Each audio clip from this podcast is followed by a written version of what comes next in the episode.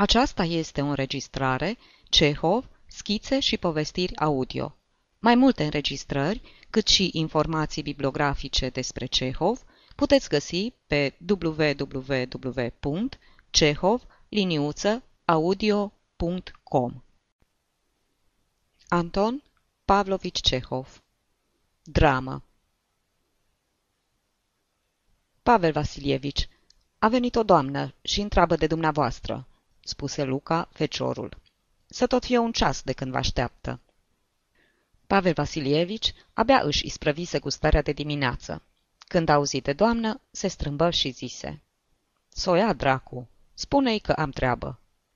Ia cincea oară când vine Pavel Vasilievici. Zice că trebuie neapărat să vă vadă. Mai că nu plânge. Hm. Bine, poftește-o în birou. Pavel Vasilievici își puse fără grabă haina, luă într-o mână o pană, iar în alta o carte și se îndreptă spre birou, prefăcându-se foarte ocupat. Acolo îl aștepta vizitatoarea. O femeie grasă, voinică, cu fața plină și roșie, cu ochelari pe nas, destul de impunătoare ca aspect și îmbrăcată mai mult decât corect. Avea o rochie cu turnură în patru clini și o pălărie înaltă, cu o păsăruică roșcovană pe ea. Când văzu că intră stăpânul casei, dădu ochii peste cap și își împreună mâinile ca la rugăciune. Fără îndoială că nu vă mai aduceți aminte de mine, începu ea cu glas gros ca de bărbat. Se vedea bine că era tulburată. Eu, eu am avut plăcerea să vă cunosc la familia Hruțchi. Numele meu este Murașchina. Ah, hm. Stați jos. Cu ce vă pot fi de folos? Să vedeți, eu, eu, urmă doamna așezându-se din ce în ce mai tulburată. Știu că nu vă mai amintiți de mine. Mă numesc Murașchina. Sunt o mare admiratoare a talentului dumneavoastră și citesc cu plăcere articolele pe care le publicați. Să nu credeți cumva că vă măgulesc. Doamne ferește! Nu fac decât să vă aduc laudele ce vi se cuvin. Da, citesc regulat tot ce scrieți. Într-o măsură oarecare, nu sunt nici eu străină de această meserie. Adică, bineînțeles, nu vreau să spun că sunt scriitoare, dar trebuie să recunosc că în stupul creației se află și picătura mea de miere. Am publicat la date diferite trei povestiri pentru copii. Nu le-ați citit, bineînțeles. Am făcut numeroase traduceri și... și răposatul frate meu a colaborat la Delo. Așa. Ă, cu ce vă pot fi de folos? Vedeți, Murașchina își lăsă sfioasă ochii în pământ și roșii. Eu vă cunosc talentul, felul dumneavoastră de a privi lucrurile, Pavel Vasilievici. Și aș vrea să-mi spuneți părerea dumneavoastră, adică, mai bine zis, să-mi dați un sfat.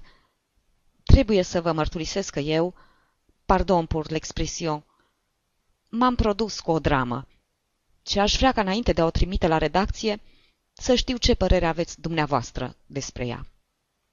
Murașchina, nervoasă, cu o înfățișare de pasăre prinsă în colivie, se scotoci prin buzunarele fustei și scoase la lumină un caiet gros și mare cât toate zilele. Lui Pavel Vasilievici îi plăceau însă numai articolele scrise de el. Cele străine, pe care era nevoit să le citească sau să le asculte, îi se păreau un fel de gură de tun îndreptată spre fața lui. De aceea, când zări caietul cu pricina, se îngrozi și spuse repede. Bine, lăsați-o aici, am să o citesc. Pavel Vasilievici, spuse Murașchina languros, ridicându-se și împreunându-și mâinile la rugă. Știu că sunteți ocupat. Știu că orice clipă vă e prețioasă. Și mai știu că în fundul sufletului mă trimiteți la dracu. Dar fiți bun și îngăduiți-mi să vă citesc chiar acum drama mea. Fiți mărinimos. Bucuros, dar... Uh, începu să dea din colț în colț Pavel Vasilievici. Dar uh, eu, eu sunt ocupat, Duduie, tocmai mă pregăteam să plec. Pavel Vasilievici, gemu doamna și ochii îi se umplură de lacrimi. Vă cer un sacrificiu. Sunt obraznică, pisăloagă, dar Fiți mărinimos! Mâine plec la cazan și aș vrea să aflu astăzi părerea dumneavoastră. Dăruiți-mi timp de o jumătate de ceas, atenția dumneavoastră, numai o jumătate de ceas. Vă implor! Pavel Vasilievici era de felul lui moale ca o cârpă și nu știa să refuze. Când i se păru că doamna e gata să bocească și să-i cadă în genunchi, se fâstăci și bolborosi descumpănit. Bine, mă rog, ascult. Jumătate de ceas, nu mai mult. Murașchina scoase un țipă de bucurie și își puse pălărioara pe masă, se așeză și începu să citească. La început era vorba despre un fecior șofat în casă, care mătură un salon luxos și vorbesc la nesfârșit despre domnișoara Ana Sergeevna, prin grija căreia s-au construit un spital și o școală la țară. După ieșirea feciorului, fata din casă rostește un monolog despre foloasele învățăturii. Ai carte, ai parte.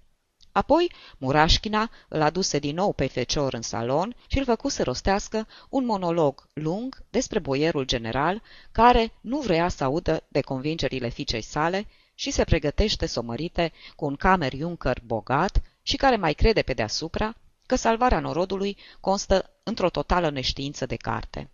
După plecarea slugilor, a apărut domnișoara, care le povesti spectatorilor că n-a dormit toată noaptea și s-a gândit la Valentin Ivanovici, fiu de învățător sărac, care își ajută cu abnegație părintele bolnav. Valentin a învățat tot ce se poate învăța, dar nu crede nici în prietenie, nici în dragoste, nu vede niciun scop în viață și dorește din răsputeri moartea. Iată de ce dânsa, adică domnișoara, trebuie să-l salveze. Pavel Vasilievici asculta piesa și se gândea cu dor la canapeaua lui. O privea cu ură pe Murașchina, simțea că vocea ei de bărbat îi lovește timpanele ca un ciocan, nu pricepea o iotă și gândea. Naiba te-a dus. Numai aiurelele tale îmi lipseau. Că ce eu vinovat că ai scris o dramă? Doamne, și ce caiet grosare! Un adevărat canon. Privirea lui Pavel Vasilievici alunecă pe peretele, unde, între două geamuri, atârna portretul soției lui și își aminti că soția i-a spus să cumpere cinci arșini de șiret, un fund de cașcaval și praf de dinți și să-i le aducă la țară. Te n-aș fi pierdut bucățica de șire de model, își zicea el. Unde am băgat-o? Mi se pare că în haina albastră. Furisitele astea de muște au umplut cu puncte de suspensie, portretul nevestei mele. Ar trebui să spun Olgăi să spele geamul. A ajuns la scena 12. Va să zică, se apropie de finalul actului întâi. Oare pe un saduf ca ăsta și la o grăsime de bivol ca ei, mai poate fi vorba de inspirație? Decât să scrie drame, mai bine ar mânca ciorbă rece de pește cu bucățele de gheață în ea și ar dormi în pivniță. Nu găsiți că monologul acesta e cam lung?" întrebă deodată Murașchina, ridicând ochii de pe caiet. Pavel Vasilievici nu auzise monologul.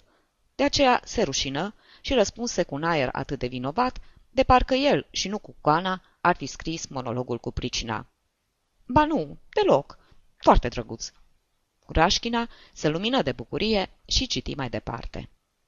Ana Te omoară autoanaliza. Ai încetat prea devreme să trăiești cu inima și te-ai lăsat în voia rațiunii. Valentin dar ce este inima?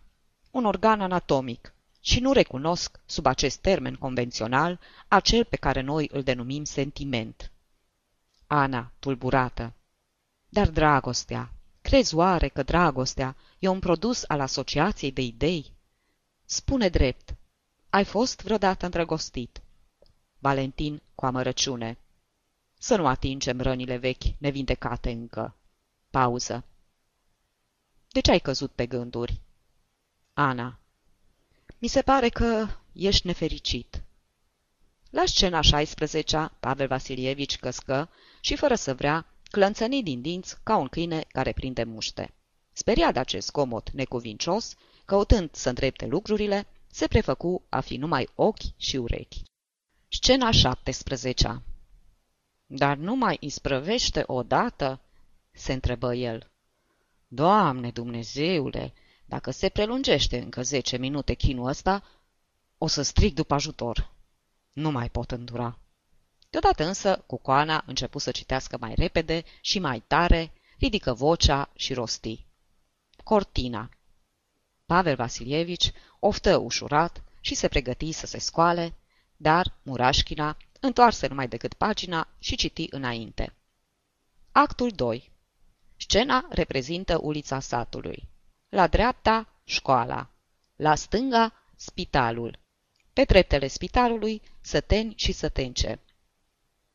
Dați-mi voie, o întrerupse Pavel Vasilievici. Câte acte sunt cu totul?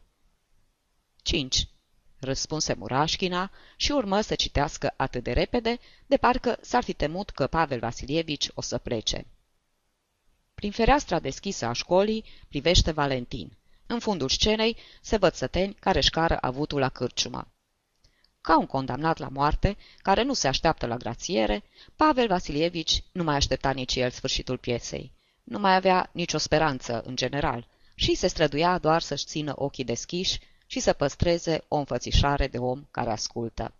Clipa când cucoana o să sfârșească de citit drama și o să plece, îi se părea atât de îndepărtată, încât nici nu mai visa la ea. Tu, tu, tu, tu, tu, tu, îi răsuna în urechi glasul murașchinei. Tu, tu, tu, tu, vâj! Am uitat să iau puțin bicarbonat, se gândea el. Ce ziceam?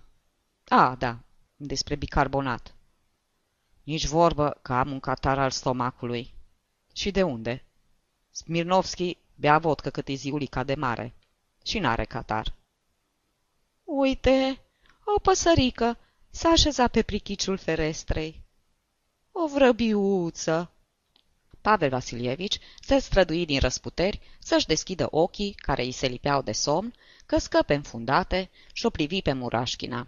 Și deodată femeia se învălui ca într-o ceață, făptura ei începu să joace pe dinaintea ochilor, se lungi, căpătă o formă triunghiulară și ajunse cu capul până în tavan. Valentin Ba nu, te rog să mă lași să plec. Ana, speriată. De ce? Valentin, aparte. S-a îngălbenit la față. Ei. Nu mă sili să-ți dezvălui pricina. Mai degrabă mor decât să-ți dezvălui pricina. Ana, după o pauză. Nu poți pleca. Murașchina începu să se umfle, ajunse cât un munte și se făcu una cu pâcla cenușie din birou. Nu îi se mai vedea decât gura care se mișca mereu. Apoi, dintr-o dată, se făcu mică-mică, cât carafa, și prinse a pluti, legănându-se, împreună cu masa, spre fundul odăii. Valentin, strângând-o pe Ana la piept. M-ai înviat. Mi-ai arătat scopul vieții. M-ai întinerit cum întinerește ploaia de primăvară pământul trezit din amorțire. Dar e prea târziu. O boală nemiloasă îmi macină trupul. Pavel Vasilievici tresări și își pironi asupra murașchinei, ochii tulburi, pe jumătate buimăciți de somn. O clipă privițintă, neînțelegând nimic. Scena 11 Aceeași, baronul și polițistul cu martori. Valentin Luați-mă! Ana Sunt a lui! Luați-mă și pe mine! Da, luați-mă și pe mine! Îl iubesc mai presus de orice. Baronul. Ana Sergeevna, uiți că nenorocești pe tatăl dumitale prin purtarea asta? Murașchina începu iar să se umfle. Aruncând în jur căutături sălbatice, Pavel Vasilievici se ridică, scoase un țipăt înăbușit, nefiresc, apucă tamponul greu de pe masă și, fără să se poată stăpâni, o pocni în cap pe Murașchina. Legați-mă! Am ucis-o!" spuse el slugilor, care năvăliră peste câteva clipe în odaie. Și jurații l-au achitat. Sfârșit Aceasta este o înregistrare Cărțiaudio.eu. Pentru mai multe informații sau, dacă dorești să te oferi voluntar, vizitează www.cărțiaudio.eu. Toate înregistrările Cărțiaudio.eu sunt din domeniul public.